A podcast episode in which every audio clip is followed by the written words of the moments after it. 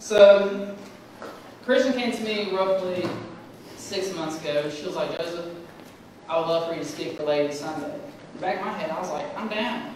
I was like, I'm gonna have I'm gonna have a sermon written out the first month, and then the next five months I was gonna have it memorized. I, I thought I was gonna be up here like Sterling, walking back and forth. I do everything. Oh, no, you're not.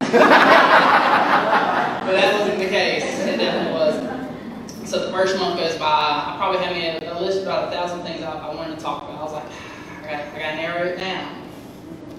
And then second month comes around. I'm like, ah, man, I'm down to 100 topics. All right, all right, we're getting somewhere. And so me and Caitlin, we were sitting on the back porch and we were grilling and we were watching the girls playing bubbles. And I just had this this small faint voice speak to me saying, Bubbles. That's be your sermon. I'm sitting there, I was like, Bubbles. I was like, what can what can you learn with Jesus and bubbles? So I continued to refer to my scripture and I I kept on digging and digging, and it slowly guided me to this one scripture with the Good Samaritan. In Luke, in Luke 10 30, um, Jesus starts speaking to the law. In reply, Jesus said, A man was going down from Jerusalem to Jericho. When he was attacked by when he was attacked by robbers, they stripped him of his clothes, beat him, went away, leaving him half dead. Now, a priest happened to be going down the same road, and when he was when he saw the man, he passed by on the other side. So too, a Levite, when he came to the place, saw him, passed by on the other side.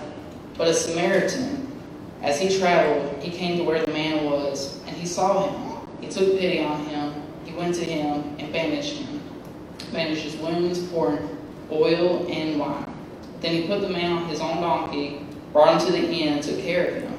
The next day he took out two denarii and gave them to the innkeeper.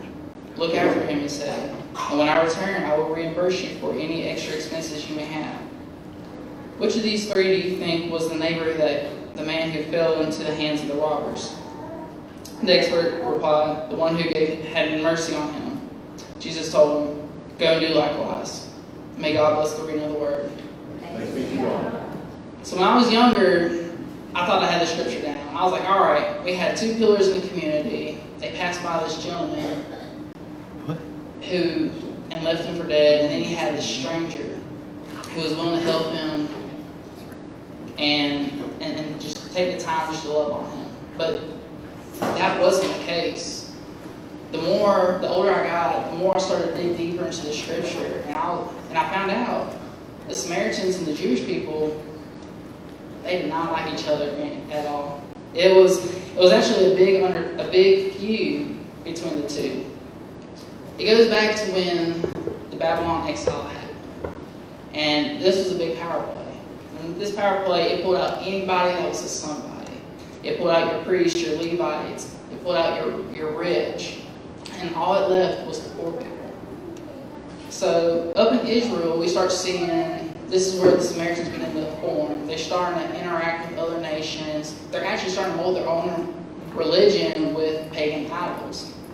Well, while this is going on, about 70 years later, the Jewish community, they were actually able to return down to Judah, which was the promised land. So the Samaritans, they actually wind of this. They're like, you know what, we're going to go down there, we're going to help them. So they traveled down to Judah, and the Jewish people, they were just like, no. And the Samaritans were like, well, hold on, hold on. We want to help rebuild your city. We want to help rebuild the walls, your houses. We want to help you rebuild the temple. And the Jewish people, they're like, mm, no, you don't belong here. This, this is not where you belong. If anything, you need to go back to where you come from and let us deal with our own issues. So this is where we start slowly seeing that, that fiery conflict between the Samaritans and the Jewish community. So, I mean, it's, it's a good thing that time has progressed and we're nothing like what was going on between the Samaritans and the Jewish community, right? We're really not that far off. I mean, if you really look around, we have all these unique bubbles around us.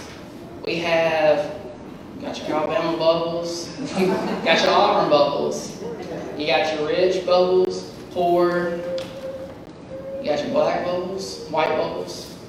You got your straight, gay, your Democratic and Republican.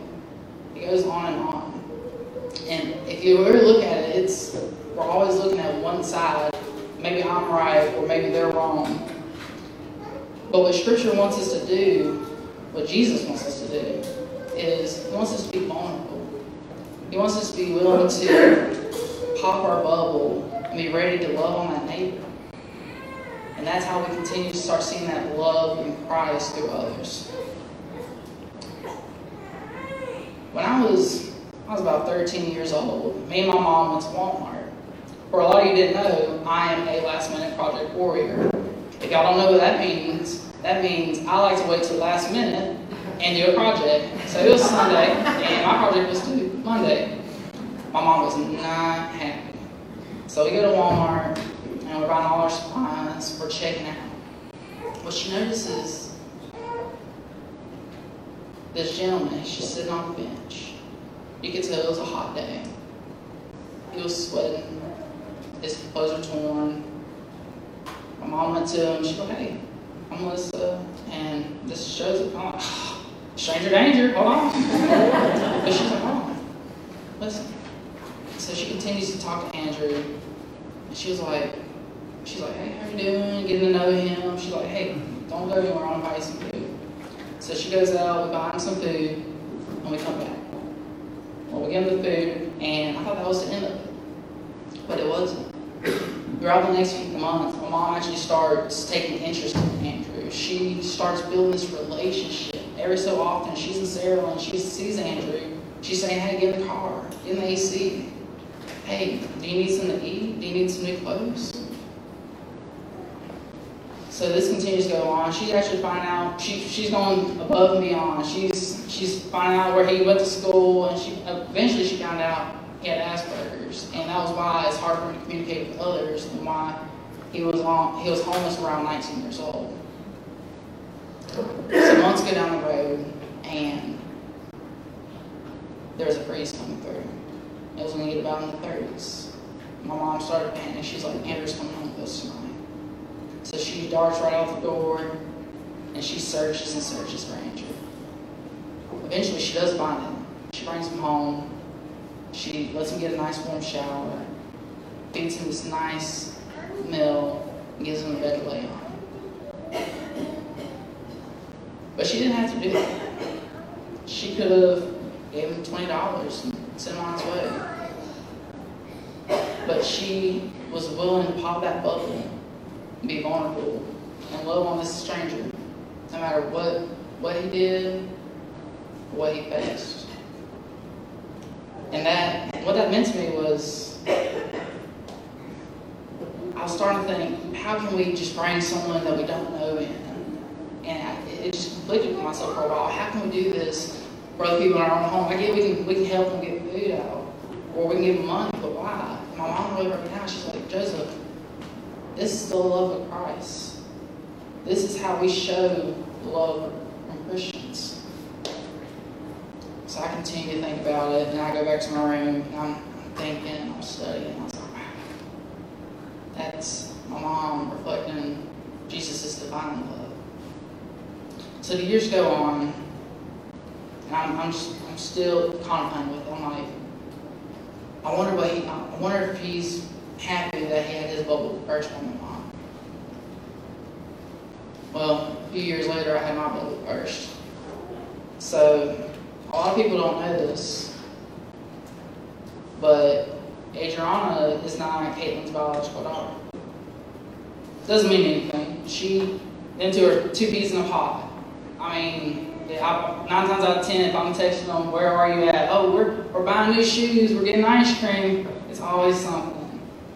But that's not what I want to leave with you, the vision wise of loving others. So we continue. So we started dating in January 2020. I remember.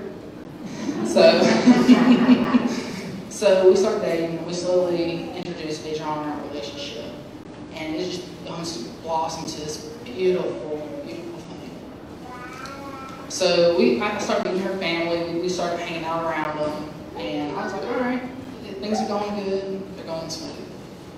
Well, she's like, Joseph, I can't wait for you to come to my house, family's house, on Christmas Eve. On Christmas Eve, we have this big party. We eat great food. We we talk, we tell stories, and we watch all the kids open presents. First, I'm like, this is awesome. And I started really thinking, I was like, well, I'm coming into this relationship. I was a single father. I was like, and Adriana's not related to anyone here. So there's a chance she's probably not going to get as many presents as all these other kids. So I'm, I'm debating with myself, do I need to go out and buy more presents for her so I know she feels just as loved as everyone else? But something told me no. So we, we go we go to a party that night, and it, it was just wonderful. We're walking in the door, you can just smell the food. They're hugging you. Hey, come on in. Shaking your hand. They pound mounds of food on your plate, more than I could I could probably eat. And then they're making sure I have everything I need, make sure I have enough sweet tea. They're making sure Adriana has what she wants to eat. They're catering to her. I was like, wow, that's, that's lovely. So the night begins to progress, and they get to the point where kids are starting to open presents. I was like, oh man, here we go. And so I, I look over at Adriana, and she just has this big pile of presents. Now, Christmas, it's not about what you get, but for me as a father, I'm like, I gotta make sure my daughter feels loved too. But her family already took, taken care of that. They they gave her a bunch of gifts, and every so often I hear her pulling to the side. I love you. You're a blessing to this family. And then they pull me to the side, hug me. I love you. I'm so glad you're here.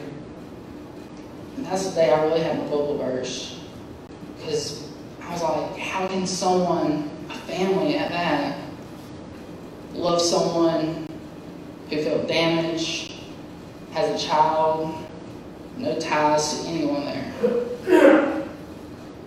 And just the love and compassion they, they've shown, I'm forever grateful for the family. So as Christians, we it, it's hard for us to pop our bubbles because we feel vulnerable and we're scared. We're, we're out of our comfort zone. Now, I'm not saying bring a stranger into your home, let him sleep in your bed. I'm not saying that. For some people, it might be just grabbing a cup of coffee. You might not have the same beliefs as that person. You might not understand everything that they believe in. But just maybe showing that that little bit of love can go a long ways. For some people, it might be going and helping out with a foundation or a charity. But as Christians, we got to be willing to pop our bubbles. We got to be willing to love on our other neighbors and pursue them, as the Samaritan pursued the Jewish man. So what I want to leave with you today is not how you're going to love your neighbors, but who is your neighbor?